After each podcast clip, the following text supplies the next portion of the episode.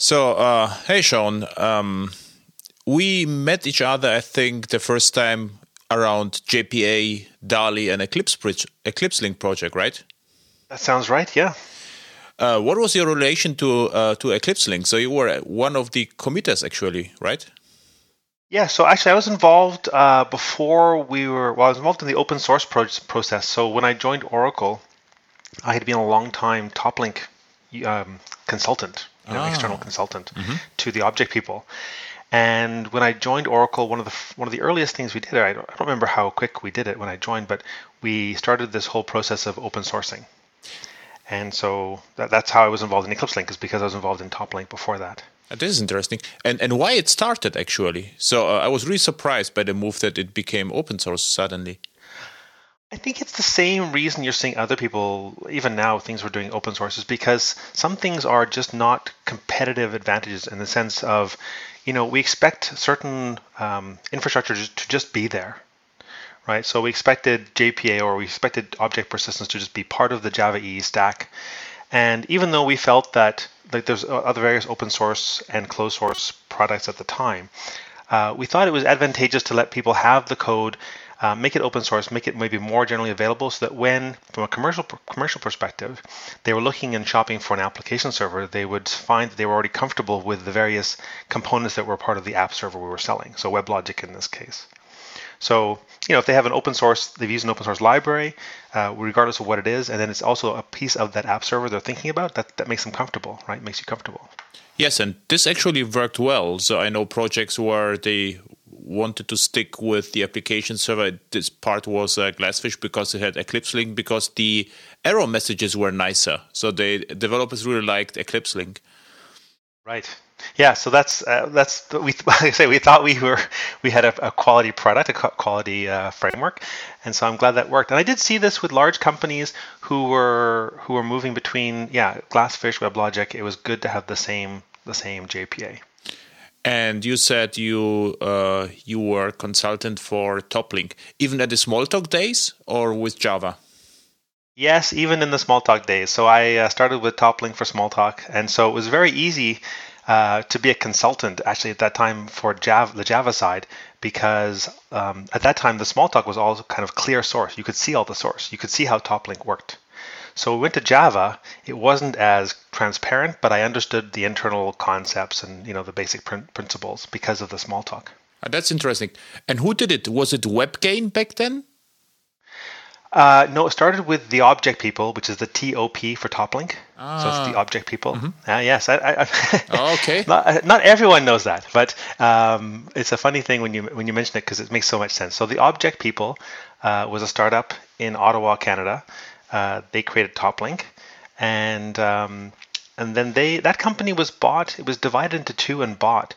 So the, the education part of that company went to um, B E A, mm-hmm.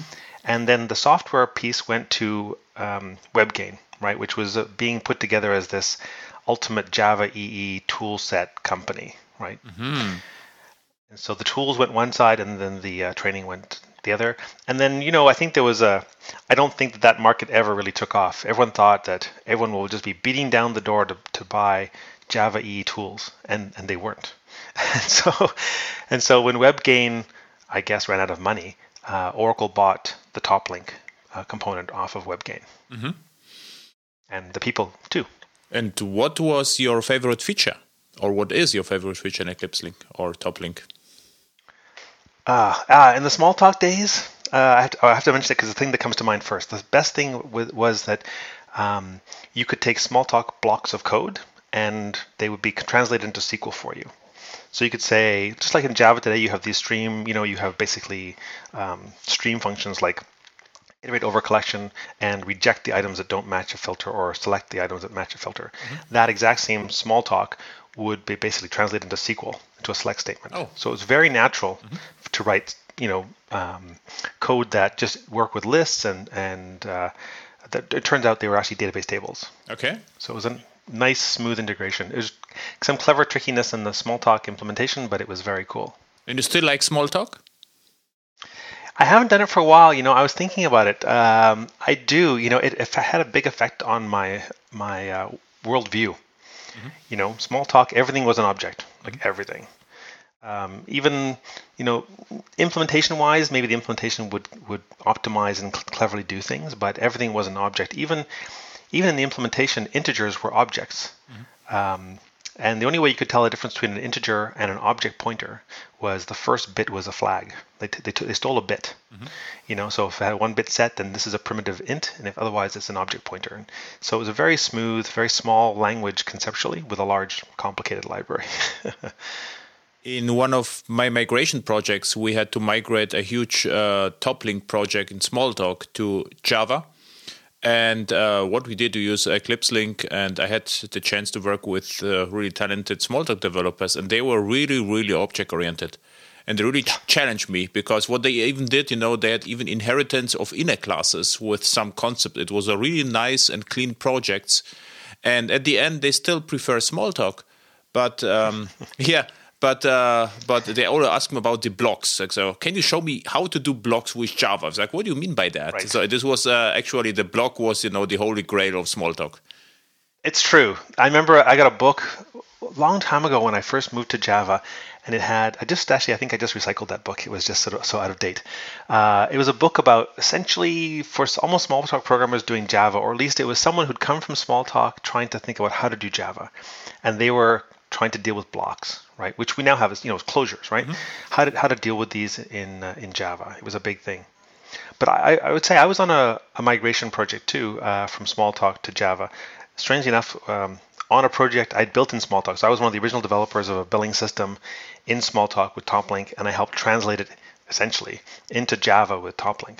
And uh, it was an interesting interesting process. It, some things don't work, right? So class instance variables didn't translate. There was no equivalent concept in Java. Um, but it, it, it mostly translated. You know, I think good object-oriented code can be translated into different languages. Mm-hmm. What uh, one of my favorite features of EclipseLink is still is, but uh, is somehow less popular. It was it is the co- cache coordination. And um, actually what we always try to do is to misuse the entity manager for delta computation. So you could work with the entity manager, with the entities, it will compute mm-hmm. the delta and send it somewhere else. And either yes. the other cache will be invalidated, you know, or updated, but having this flexibility, just focus on the objects and don't care about the updates. This was a big deal, but for unknown reasons, it never took off, or it was not properly solved, or I don't know why. So this was one of the killer features, actually. Not only of... It, it is. Yeah. Yeah, it is. And and uh, the problem, I think that the problem was that TopLink was too technical, you know, um, in terms of uh, there was all kinds of features in there. There was even features added later on um, to like a couple of years ago to, to EclipseLink to do things like, um, what am I thinking about here? The uh, the database, um, um, oh, I forgot the name. Uh, they changed the name of this uh, query. I can't recall. Basically, an Oracle database will send you a callback oh. through the J D B C driver when a, when a row changes. Uh, this is actually, changes. I always ask myself why this is not a uh, no big feature in Java. I actually did a talk, I think, ten or fifteen years ago. It should be J D K one two or one three, and ask, ask myself why the database does not, you know, proactively notify the uh, via J D B C, via callback that something changed. Yeah.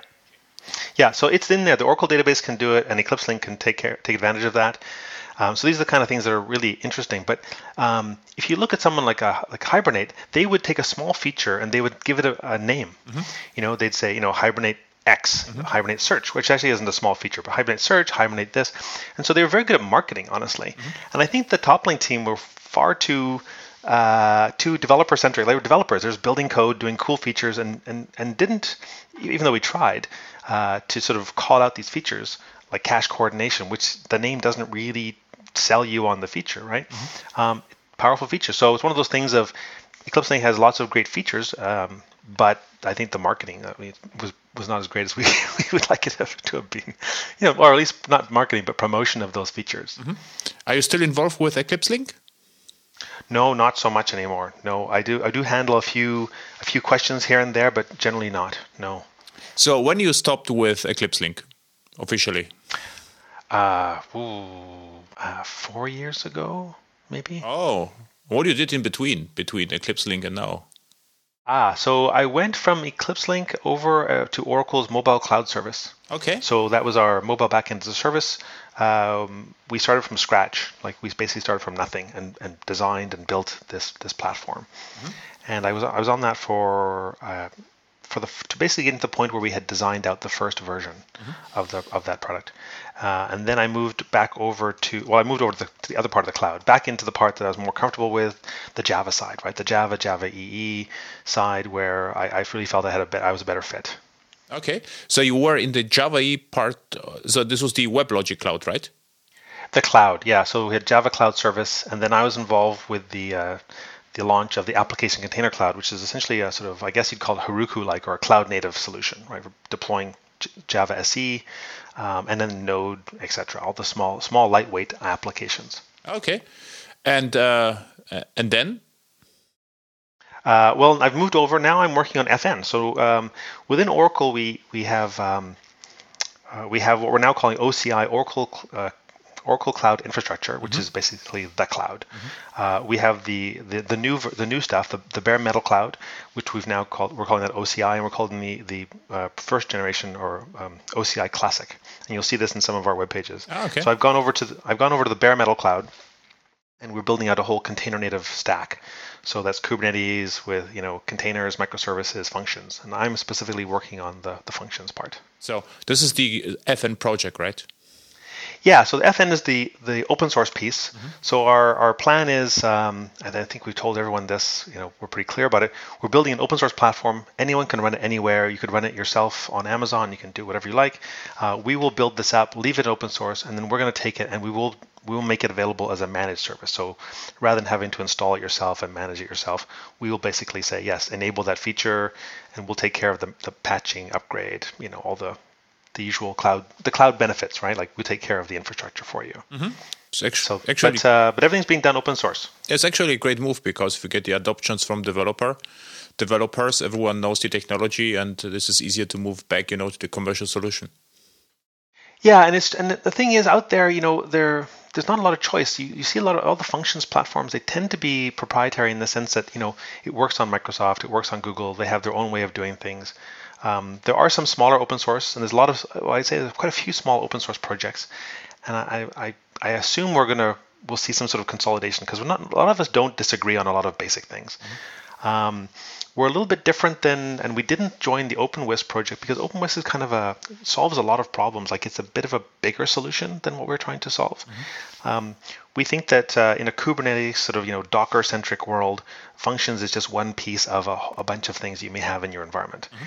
And and OpenWhisk takes more of a, here's kind of like everything you need in a box. You know, it's very it's it's a bit uh, more comprehensive. And we just want to solve the problem of functions, right? Or uh, provide a platform for functions and have that pl- plug into whatever messaging you're using, whatever database you're using. You know, we're we're open to that. Mm-hmm. And when the so, F N project started, actually. Uh, it's actually technically sort of an evolution. So um, one of my colleagues, Chad Arimura, had published. Uh, a blog post on Medium on, on why we founded the F N project. And he talks about uh, how he came from the, the company Iron, iron dot io. Mm-hmm.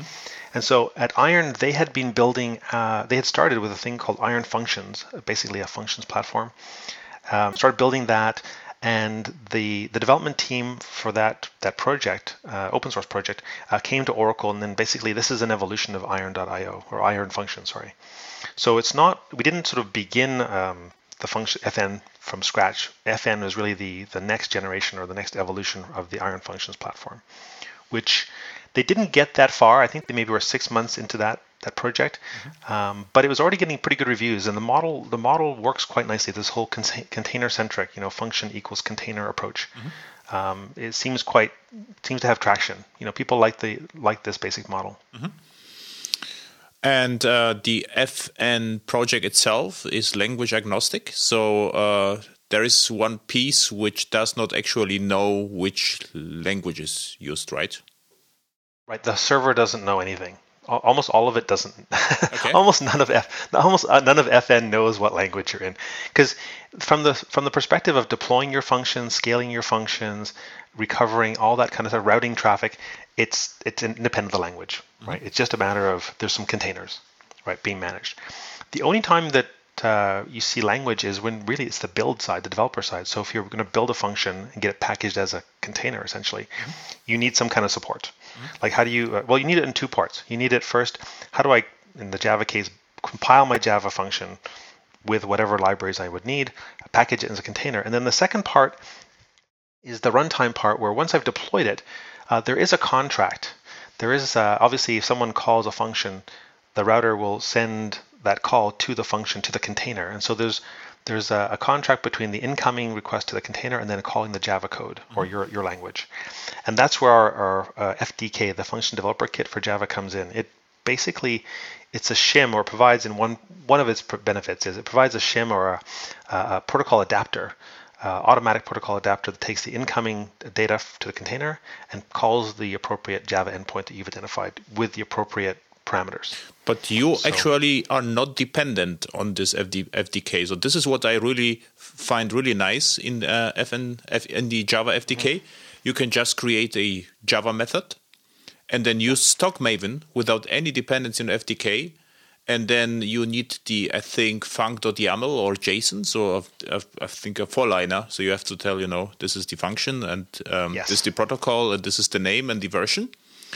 Yep. And then you need the F N build, which basically kicks uh, kicks off the uh, Maven build, creates the jar, and then creates the Docker image. I think this is what happens behind the scenes, and it ships it somewhere to the local or public Docker registry, right?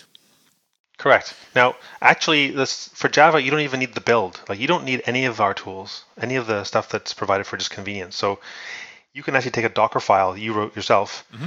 and just package your Java code and deploy it. So you can skip the build too if you really want to avoid anything. Uh, we, the if you look at the build, the build is trying to be clever. Mm-hmm. It uses a multi-stage, mm-hmm. multi-stage um, Docker build. Mm-hmm. So when you do the Java build, there's two images. They'll pull. Um, you'll watch the pull. You can watch the pulls go by, right? You can yeah. see them pull and open up the the the build image, mm-hmm. which has Maven and so on. Mm-hmm. That'll produce. That'll compile the code, and then that code will get compiled, or sorry, copied into a new image based on the runtime, the F D K runtime mm-hmm. image.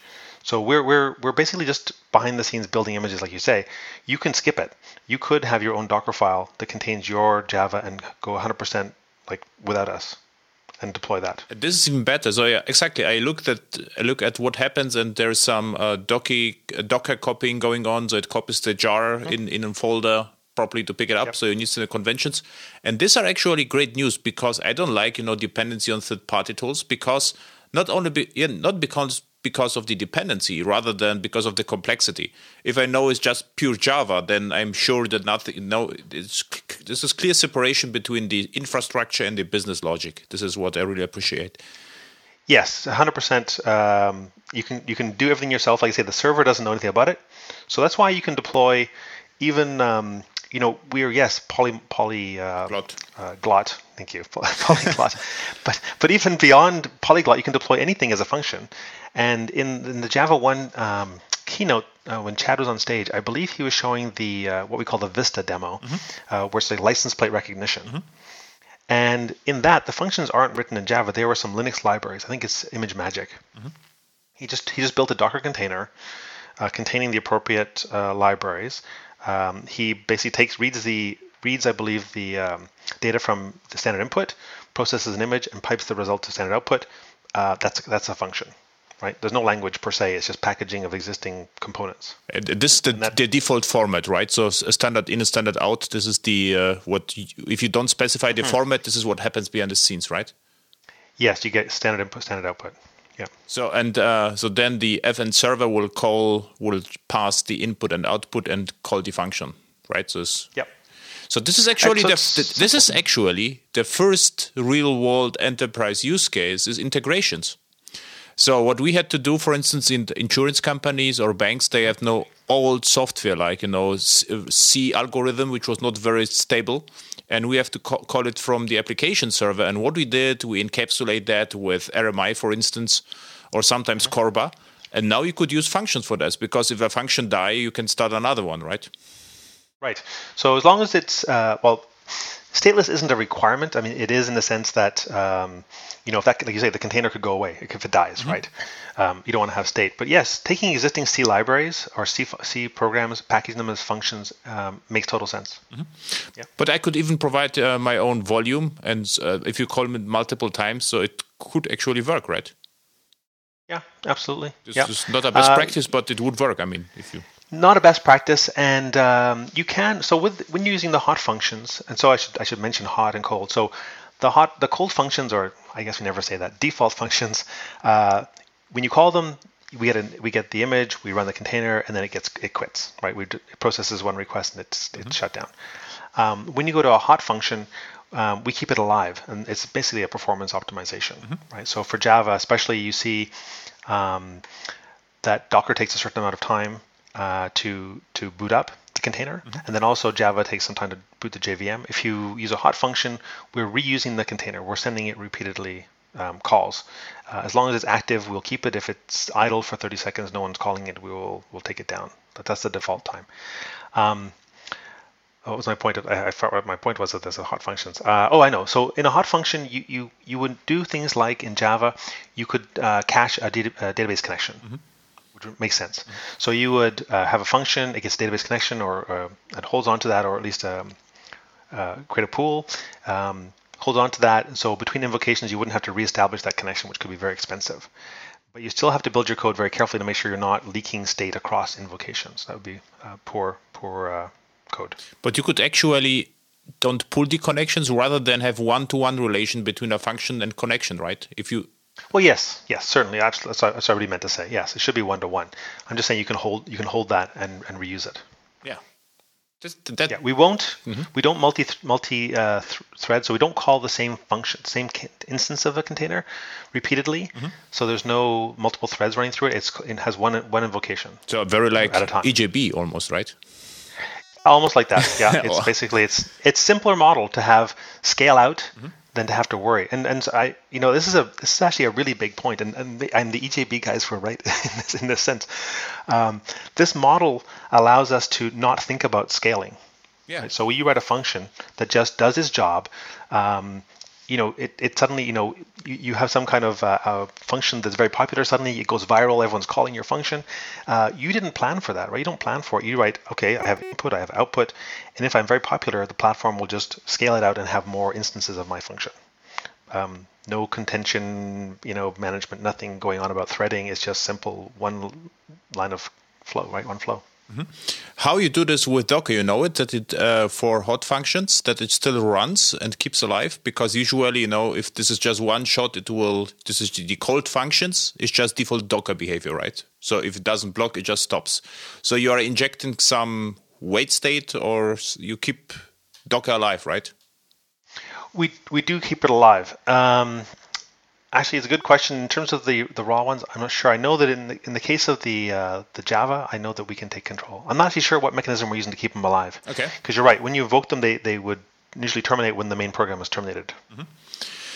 What I was immediately curious is about, you know, how to transfer more complex input and output objects. And you have some examples with JSON binding. And yes. uh, what I it lo- looks like you are using um, Jackson behind the scenes. Yes. And um, what I ask myself, I mean, JSON, I like JSON, and JSON is, and ninety percent of my project is using JSON and REST endpoint.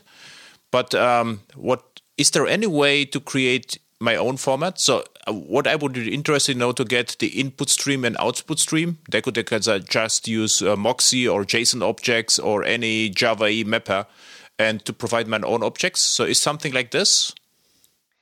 Absolutely, yeah. So that that uh, Jackson implementation is sort of default, mm-hmm. um, but I think in the if, in the F D K, if you look at the F D K documentation, you'll see discussions about taking control uh, in terms of first uh, custom JSON or JSON mapping, so using Jackson and, and customizing it. But then you can replace that with your own implementation, your own protocol. Mm-hmm. So you can take complete control, and you can make it so that again it's hidden from your application. So your application still has, you know, object come as input. Um, you don't have to mess up your, your function code. You can do this uh, more more declarative, uh, sort of above or outside of that that uh, the function.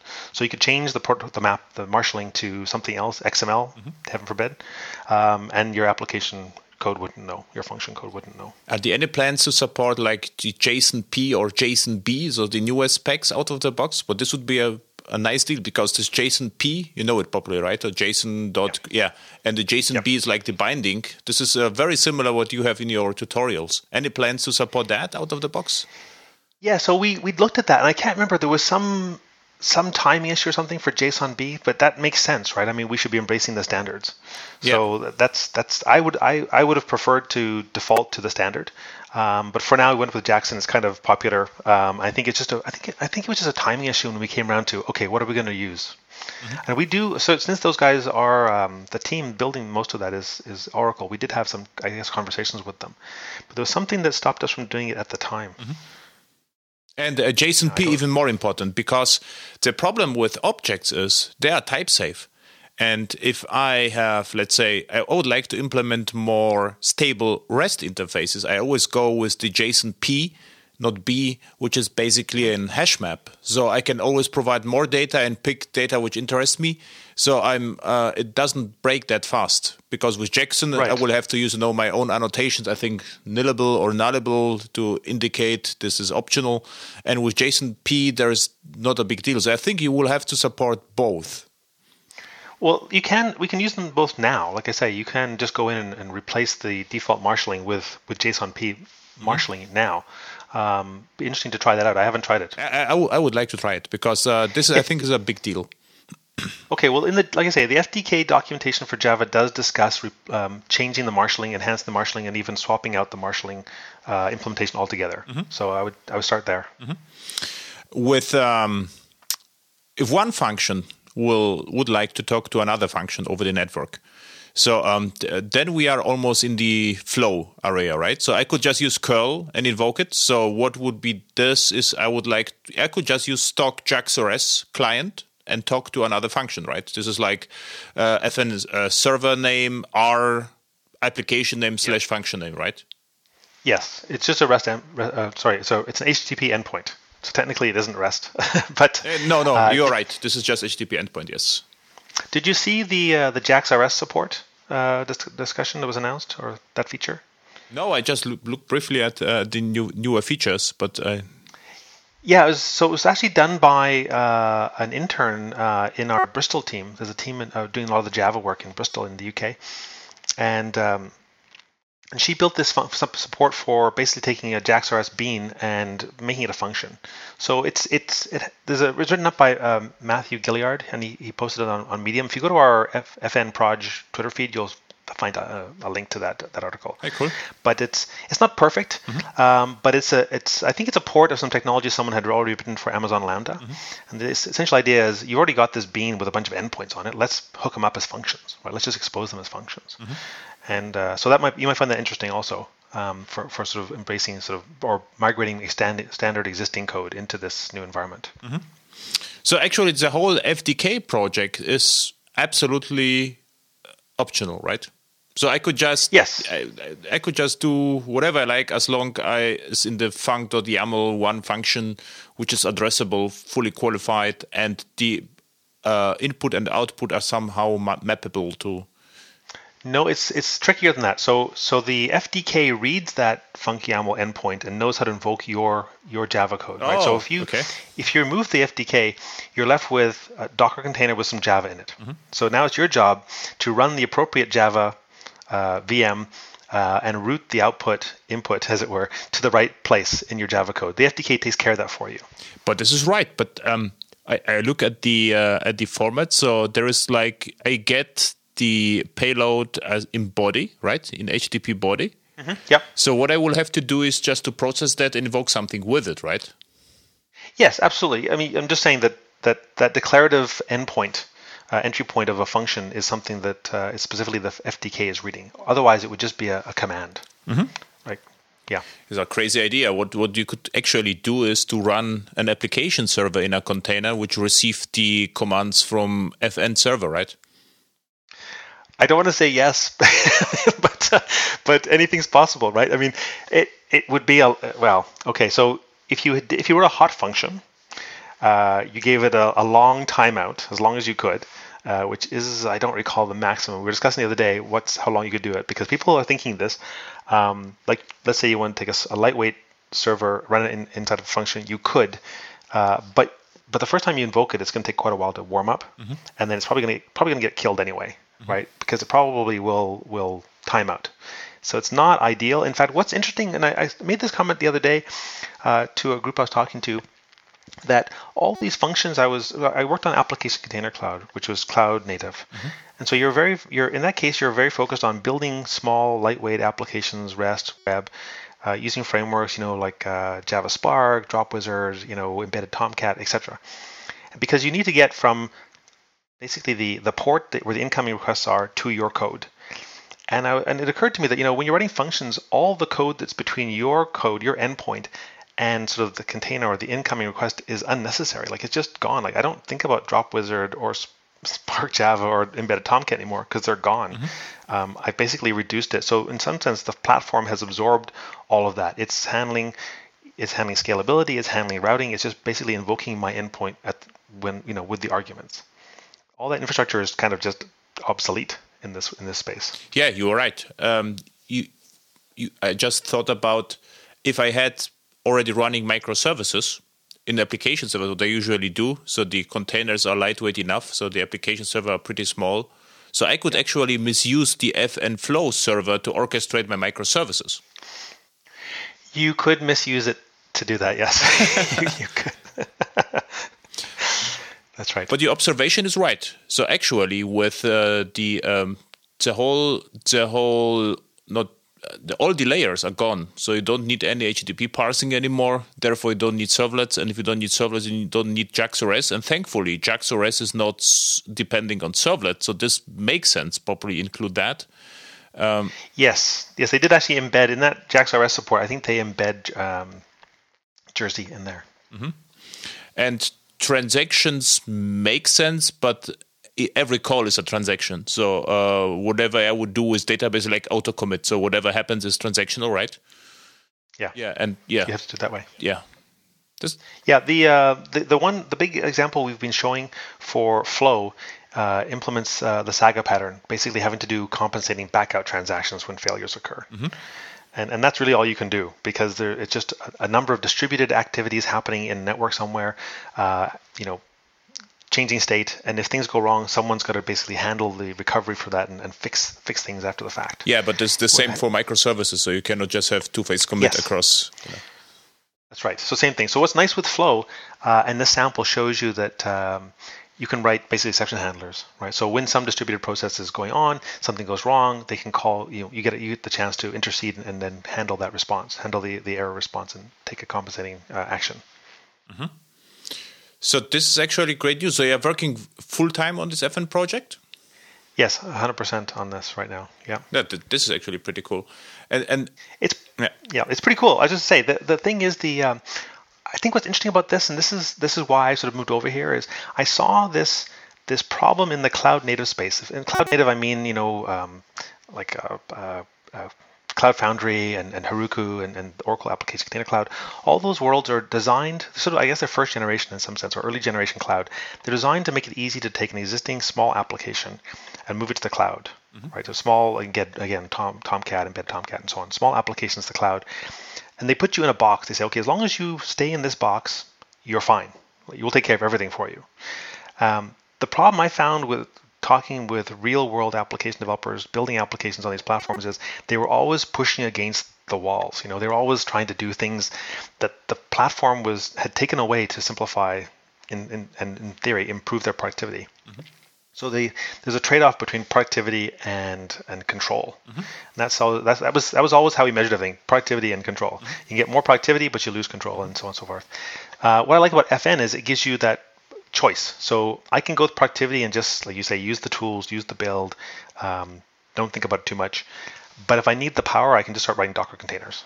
Mm-hmm. I can do anything. Mm-hmm. So it kind of gives me the best of both. So I, I felt that that was a, so for me, I thought that was much more interesting than that problem or the the solution space that Cloud Native pro- provided, you know, which is kind of like, yeah, deploy your small app in, in a very contained environment.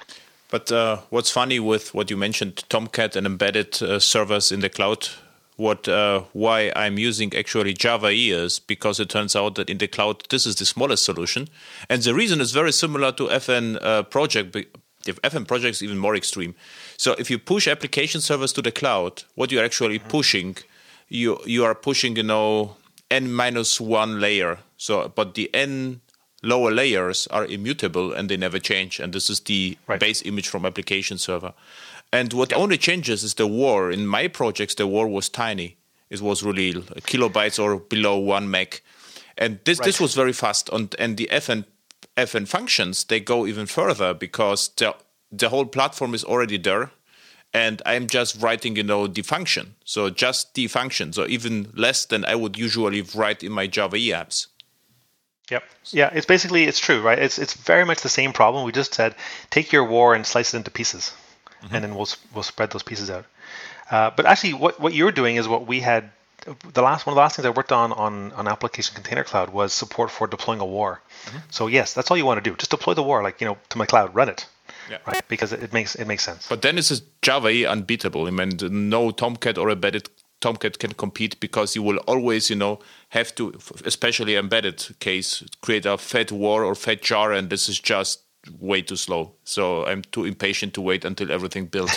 Yeah, this is like really ugly. Uh, t- uh, Uh, two questions. So the uh, discovery. So uh, each function has a unique name. So it is discovered. So if one function fails, just another is going to be started. So there's not like load balancing or something like this. As you already said, it's one-to-one relation. So one is. T- so if one function is too slow, let's say one function executes in two seconds, and I will call it twice. Will it start two functions in parallel? Ah, I see. So there's a certain amount of queuing. There is there is a sophisticated bit of load balancing going on. Mm-hmm. So there is, I, I should say, there's also support for asynchronous functions. Oh. So mm-hmm. if you, in, in that case, if you mark your the type of function as async, your request will just get queued. Mm-hmm. So there's a queue back there. And so there's, if you, uh, again, uh, refer back to uh, my colleague Chad Arimura's um, Medium posting on, on uh, I think it was... Uh, Was it eight things? Oh, I can't remember now. Which are, he wrote a couple of articles that are very good. One of them, he talks about the load balancer, the servers, the various pieces we have. So the load balancer is doing a lot of the work to figure out, should I scale, shouldn't I scale? Mm-hmm. Um, and if you go into our Slack channel, so we have a, a public Slack channel, you'll see there's actually some discussion uh, right now around some of the finer points of the load balancing algorithms that are being used to, you know, what high watermark do we use to decide whether we have room to scale things? And it's it's a, it's a, it's actually one of the harder parts mm-hmm. um, of of what they have to implement for F N.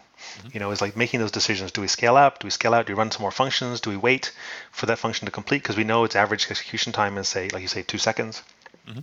What's the best experience? But it's what usually Kubernetes would do, right? In your case, just schedule the containers. Well, Kubernetes gives us a place to run the, run them, but it doesn't it doesn't make those decisions for us. In our case, when we're deployed on Kubernetes, we are making the decisions about whether we need more. Okay. Right. So Kubernetes, you know, when you deploy Kubernetes, you'll say, "Oh, I want." Uh, three instances of this. Mm-hmm. Uh, in our case, we're more dy- dy- dynamic. We're going to actually change the number of instances of a given container we're going to going to run um, based on on performance mm-hmm. info. So it's a little bit different, but we we do uh, we are compatible running on Kubernetes, but we don't use it exactly like you, you know you'd think a normal application would use it. Okay, uh, but all the uh, metrics are going to be available via REST or whatever protocol, right? Yeah, so right now, uh, one of our fellows, uh, Nigel Deacon, he's working on the the uh, Prometheus feed, and there's actually right cool. now mm-hmm. under our exa- under under F N project examples, you'll see Prometheus there. Mm-hmm. Uh, he's got the basics going where we're streaming data to Prometheus and then using Grafana to to to put up some charts, mm-hmm. and uh, that's so that we fit into other people's, you know, everyone's environment. Right, everyone's got these uh, got, got Prometheus now, so uh, this makes us a good citizen in in this space. Mm-hmm. So that's really interesting. So it is like um, it, it appears to me like, you know, exploded application server. Yes, it's true, right? All your all those. I think of J A X R S and I think of all those different paths, mm-hmm. you know, and it's like we pack them together. And there's advantages. This is where I struggle, honestly. It, it is a struggle between I get the advantage in a J A X R S application of having common infrastructure in one place and maybe some, you know, functionality is easy to manage also, mm-hmm. uh, versus the, it's one big blob, right? Uh, in the function case, I start slicing and dicing th- that same J A X R S bean into a bunch of pieces, but they can all scale independently. But then I may have to replicate code. Like I may have to include the same code in the like utility libraries or whatever in each function mm-hmm. uh, container. So it's a, it's a trade-off. It is a trade-off. But you know, memory is getting cheap and, and C P U is getting cheap. So uh, we can waste a bit if we get a we get better elasticity. No, uh, absolutely right. So I'm absolutely with you. So RAM and C P U yeah. are extremely cheap. So this is yeah. exactly. And um, about patterns, so I think a a function could act or should act even as a facade, right? Because uh, it receives the data, and then I would just call more functions or have even a mid-range microservice behind a function. I don't think this is the best practice to have, you know, like the dream back then, container managed persistence, where every get and setter was remote because they could, and everything was yeah. distributed. I think this is not the right best practice. So I think this is the misunderstanding that the functions can be actually a coarser facades to to pieces of business logic, right? Yeah, I, I know what you're saying. They're they can be misused, right? So they, but but I do we do we do actually see a world where you're mixing functions and microservices. Mm-hmm. So you know we see th- some things that are just simply sim- easier easier written as a, as a function. It just does a job and it quits. Uh, maybe it's even an async process, like microservice does some billing or something, yeah, exactly. and then it says, okay, send an email. Okay, invoke a function, send them an email. It goes in a queue. It happens later. Um, we see that happening, and we see that that's the kind of platform, and certainly at Oracle, we're trying to build is this world where you can run whatever you know type of process or type of application you want. It should be heterogeneous. Yeah, basically all message-driven beans could be functions, right? Yes, absolutely. Yeah, in some sense, that's true. Uh, in fact, it's actually fairly similar. Yeah, it's uh, um, exactly the same because uh, there's fire and forget is invoked and, and dice. There is, I mean, one transaction. There's actually, if you have a message-driven bean app, you could just migrate it one-to-one to F M projects, just you know, deleting the um, message-driven bean and, and replacing the command pattern behind. That's very interesting. Yes, that's actually, I hadn't thought of that. That, uh, but that, that's actually exactly how I sort of explain the uh, the use of those, those async fun- functions. Like I mentioned, just sending an email. It's exactly the case, right? Do the async processing and a message-driven bean become just a function? Yeah, and huh. and the uh, and the scheduling for each uh, for every function is actually exactly the same as stateless E G Bs. Because why you have multiple of these? Because you can you know set up the throttling and the pulling independently. So if one crazy bean does not you know. Uh, overtax your server. So this was this is the idea behind the pooling. So this is very similar. So you can have every every function with different uh, resource limits or of different scalability uh, configurations. Yeah, you can. You and yes, you can customize uh, each function, like how much RAM it has, and, and basically the resources, as you say. Although I'm not too sure on the on the queuing side. I'm not sure if we have fine like function level controls on the queuing. Um, I think it. In terms of time, it hmm. I think it it is important. So in some project we had even licensing issue with uh, payment gateways. So we are not allowed to have no more than ten concurrent connections. So we did it with uh, max pool size, for instance. Okay, interesting. Okay, that's an interesting requirement. I don't know if we are addressing that yet. No, no problem. It's an open source project, so I could actually implement it t- tonight, right? Okay. Hey, I, that's an offer I will take you up on. Okay. Last question. Uh, wh- how, how- why Go? Because it was Iron I O, it was Go, so it came. It, yeah, it came from the Go. It came. The initial core core was Go, uh, and it's it seems to be the pattern, you know, because uh, Docker's written in Go. A lot of the this cloud native uh, infrastructure, Kubernetes is all written in Go. Uh, so it seems to be a, a good language for building these kinds of infrastructure. I'm not saying it's a good uh, language necessarily for building your applications in, like business applications, uh, but it seems quite well suited to for infrastructural kind of uh, projects. So that's why it's Go. Um, we did take the um, just just so you know, we took the the code underneath. We, we called it at the time the completer, the basically the the flow engine. Mm-hmm. You know, so if you you know flow basically there's an execution graph back there, and there's an engine that's basically tracking who's completed it, you know, and firing up new work. Uh, that was originally written in Go, uh, sorry, in Java, but it was actually ported to Go. Uh, and then embedded as part of, you know, became another another piece of the the, uh, the F N platform infrastructure. So I don't think that translation was too bad because Go is very good with concurrency mm-hmm. uh, libraries, mm-hmm. right? It has good uh, concurrency primitives and so on. So it was it was doable. Um, I think it was probably a bit. I think the the advantage, of course, is it's a bit lighter in Go in terms of the runtime footprint, mm-hmm. but uh, but it's doable. Mm-hmm. So again, it, it, the team didn't seem to have much problems picking up Go and, and translating that piece. Um, But yes, it, it, the core is in Go. So if you want to do some hacking and add that feature, you're going to have to learn some Go. Okay. And you are a Smalltalk developer. You like Go? Uh, actually, weirdly, I do like Go for these. It's funny you mentioned Smalltalk. Yes, for some of the Smalltalk-like features. Mm-hmm. So one of the uh, biggest features in Smalltalk that was that was uh, missing in Java mm-hmm. um, was basically uh, what we called in Smalltalk protocols. Okay. Which was if a, if an object implements all the methods and parameters as another object, then they are protocol compatible. And you would see people talk about protocols as a, as a, a non. There's no type compile time typing, right? So it would say, you know, these methods define this protocol. Mm-hmm. Um, Go basically has that. Okay. Go has a mechanism where if you declare all the same methods and uh, function uh, type parameters as another object, then they are basically substitutable. They're compatible. And that's cool. It's really interesting. Yeah. So it's it's it's done by the compiler. The compiler figures out that object is compatible with that requirement, the requirements of this other type. Um, so I thought that was really cool because you didn't declare an interface. You don't inherit from it. You just implement the methods. Uh, that are required, or the functions, and uh, and now you're compatible. Mm-hmm. Lets you do things like insert proxies where you don't expect proxies to to occur, right? You can do all kinds of clever stuff because yeah, for remoting you build your application great, right? code. Yeah, it, it was a classic trick to use to do remoting. Yeah. Yeah. Yeah, cool. So thank you. Uh, this was really nice insight, and uh, that's a fun talk. Yeah, if you like, we can repeat it in one future episode about, you know, F N Project two point oh or whatever you're doing. Okay. Yeah, when we're when we're uh, well, we're not even one point oh yet, so we have a ways to go, and things are going to improve, and there's more F D Ks coming, so there's a lot of stuff going on.